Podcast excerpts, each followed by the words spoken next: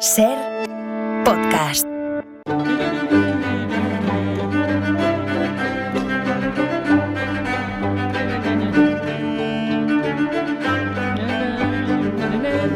Hola Nieves, buenas tardes. Buenas Eh, tardes, ¿qué tal? Carlos. ¿Qué tal? Muy bien. A ver, eh, entre, entre las muchas costumbres, frases hechas y, y manías que todos amontonamos en la cabeza, hace tiempo que Nieves, esto los oyentes enseguida lo reconocerán, Nieves nos descubrió una muy curiosa. Dado que existen un montón de personajes históricos con calles y plazas que llevan su nombre, es muy frecuente que nos diga eso de fulanito de tal, que antes que calle fue un señor. Sí. Vale, pues hoy el más difícil todavía. Un país que antes que país fue un canal o, o es al revés. Hoy hablamos en este acontece que no es poco del nacimiento de Panamá. Sí, señor. De que nunca se sabe si fue que antes de ser un, Claro. un, un canal fue un Claro, país, un sí, país sí, un sí, canal, o- pero lo que no fue fue un señor. Mm, Mira, fue Voltaire, creo, creo, sí, bueno, está recogido en todos sitios que fue él, el que dijo hace un par de siglos que cuando Dios creó el mundo se olvidó de Holanda, Anda, porque Holanda la tuvieron que hacer los holandeses. esto no lo había oído nunca. Sí, sí, pues, eh, sí, sí, pues es una frase. es, eh, ellos- los holandeses la reducen eh, diciendo Dios creó el mundo y los holandeses creamos Holanda. Es- Están, sí, están, bueno, sí, están sí. muy orgullosos de, de- de esa cita de, que, que dijo Voltaire, les encanta recordársela al resto del mundo. Esto es así porque eh, Países Bajos, vamos a explicar primero esto, como su propio nombre indica, es un país muy bajito. Eh, Es tan bajito que el mar está más alto, por eso los holandeses Efectivamente. claro, han, han tenido que ir enmendando la chapuza que hizo Dios y creando su propio país, ganando terreno al, al mar. Porque Dios es un chapucero en general, con No todo. No, no, es, es un chapucero en general. Con, eh, con el planeta Tierra, empezando con el planeta Tierra y siguiendo con el hombre. Hizo ¿Qué los hay? hombres fatal. ¿Qué, qué hizo en el planeta? A ver. Sí, pues hizo continentes muy alargados, hizo continentes así muy a lo largo que cuando quieres ir de un sitio a otro del mundo en barco, pues te tienes que dar mucha vuelta, por arriba o, o- o por abajo. Y también tuvo que venir el hombre a arreglar esta chapuza haciendo canales, el de Suez primero y Mm. luego el de Panamá. No vamos a hablar de ingeniería de caminos, canales y puertos, porque vamos a retomar la sentencia de Voltaire para decir que Dios creó el mundo, los holandeses crearon Holanda y Panamá creó el canal. Pues de estas tres cosas dos son mentiras. Ni Dios creó el mundo ni Panamá el canal. Fue Panamá la que nació gracias al canal, porque así lo decidió otro Dios. Este, este sí que manda, el Dios yanqui.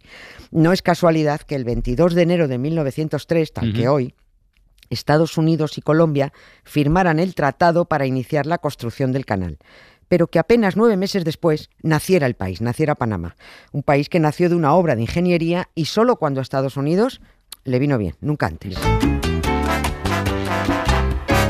Me fui pa'l monte buscando guayaba por la vereda del 8 y el 2. Y aunque encontré una casa dorada, esa guayaba no la hallaba yo. Mucho he viajado por todo el mundo y nunca, nunca pude encontrar una guayaba que me gustara aunque encontré una casa dorada, esa guayaba no pude hallar. Oye, y si Panamá no existía antes, ¿a quién pertenecía esa zona? Has dicho Colombia, ¿no? He- sí, he dicho Colombia por eso, porque eran colom- los colombianos eran los dueños. Este asunto es un poquito lioso porque Panamá se independizó de España, eh, como cuando todos los países iniciaron sus procesos de independencia a principios del 19, en este caso 1821, pero eh, Panamá enseguida se, ve- se planteó que ellos solitos no podían tirar para adelante. Y a lo largo de todo el siglo XIX, bueno, pues tan pronto se unían a unos como se querían separar y se unían a otros, bueno, pues para, para ver cómo se organizaban como país. Ahora querían ser independientes, ahora no, ahora no me, me viene mejor, ahora peor. Y al final llegó Estados Unidos y dijo, mira, echaros a un ladito, que ya decido yo por vosotros cuándo cuándo viene mejor. Hay dos versiones sobre la fundación sobre la fundación de, De Panamá. de Cana- de Panam- De de Panamá. Canadá, de Panamá. De Canadá también. Sí. Pero hoy toca Panamá. Hoy toca Panamá. Vale. Eh, lo llaman la leyenda negra y la leyenda blanca. Hay dos leyendas. Hmm. La, la leyenda blanca cuenta que los habitantes del istmo de Panamá, que solo era una provincia, era un departamento, se levantaron heroicamente contra la opresora Colombia y se independizaron. Estados Unidos se puso la capa de Superman y acudió en ayuda de sus amiguitos panameños. Los pobres ahí tan, tan desasistidos necesitaban ayuda.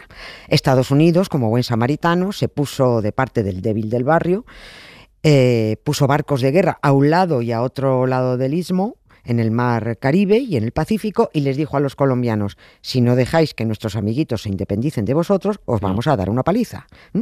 Esa es la versión blanca de la fundación de la República de Panamá, muy mona. ¿Y la versión negra? ¿La leyenda negra? Sí. Va, va a ser la real, Te- ya, te- ya- ya lo veo venir. Claro, por eso te ríes, porque va a ser la buena, lo mismo. La leyenda negra dice que los panameños no decidieron nada. Que quisieran independizarse, vale, sí, por supuesto, lo querían.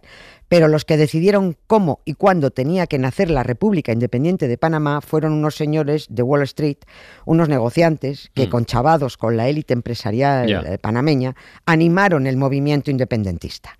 Y la razón estaba muy clara.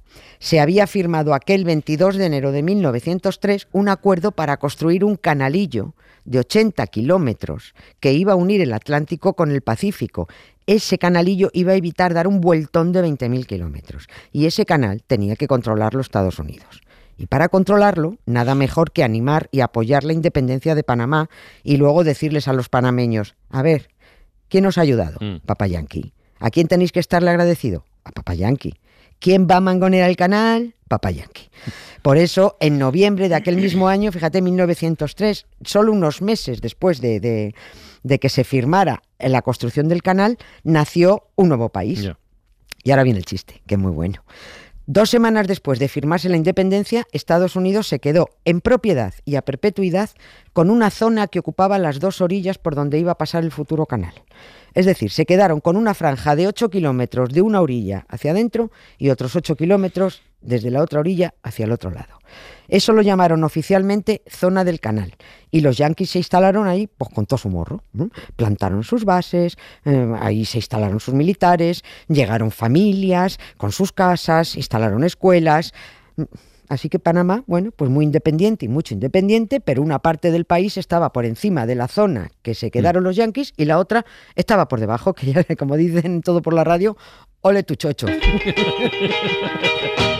Everybody had an ocean across the USA, then everybody'd be served like California. You'd see 'em wearing their baggies, Warachi sandals too, a bushy, bushy blonde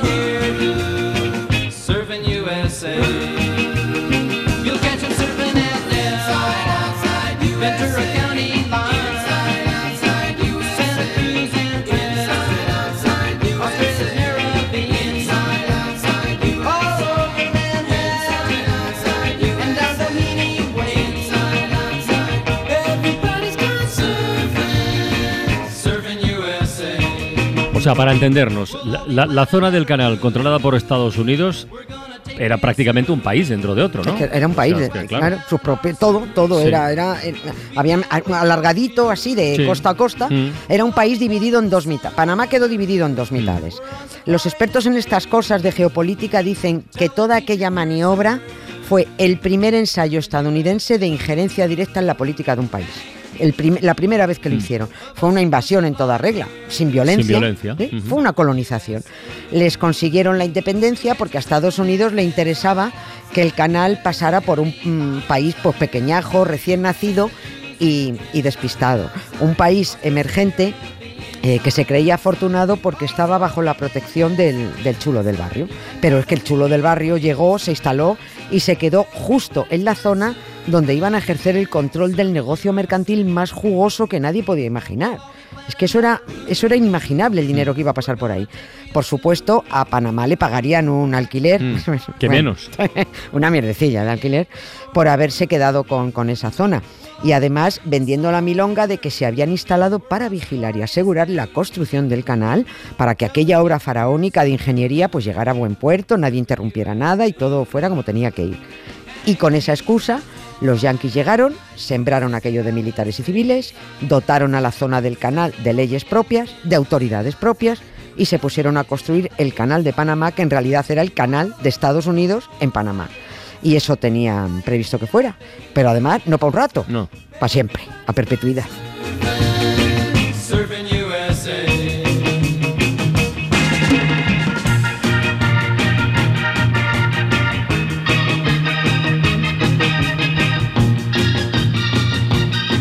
Bueno, todas formas, por contarlo todo, eh, esta situación se pudo revertir, ¿no? Sí, sí, sí. Bueno. sí, sí. ¿Cuándo, cuándo devolvieron a Panamá la zona, lo que se conocía como la zona del canal? Sí, esto empezaron, empezaron paulatinamente en 1979. Ya había demasiadas broncas y bueno, se llegó a un acuerdo. En el 79 empezaron devolviendo poquito a poco el territorio y las instalaciones a la soberanía de Panamá.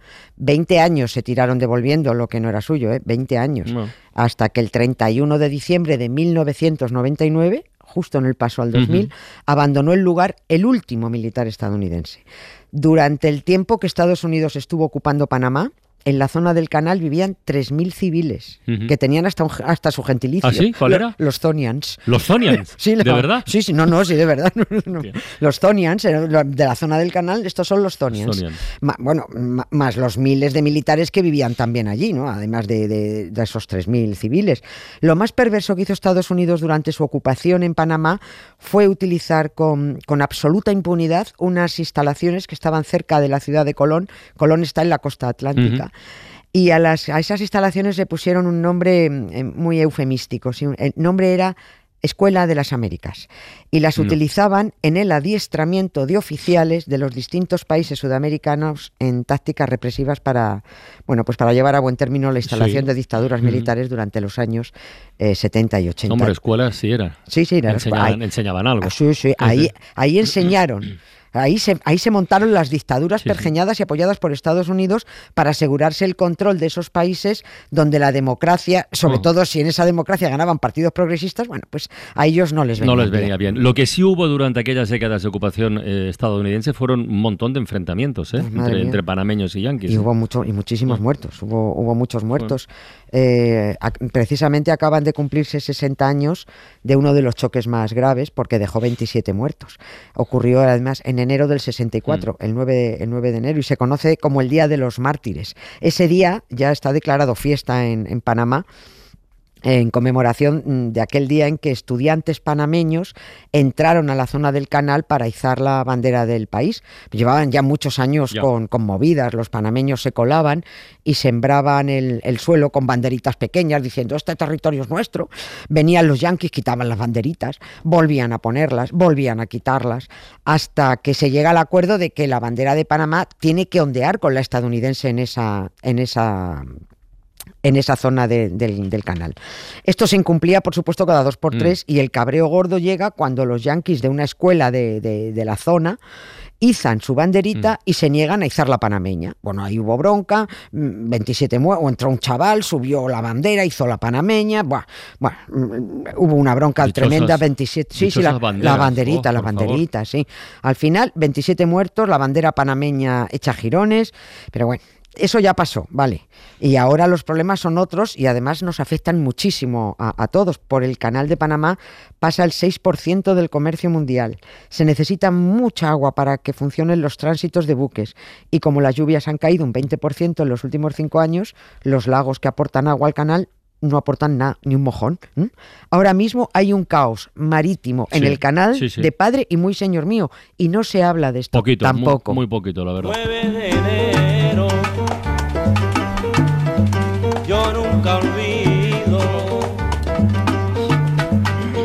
Pueblo entero que con valor se enfrentó a la metralla.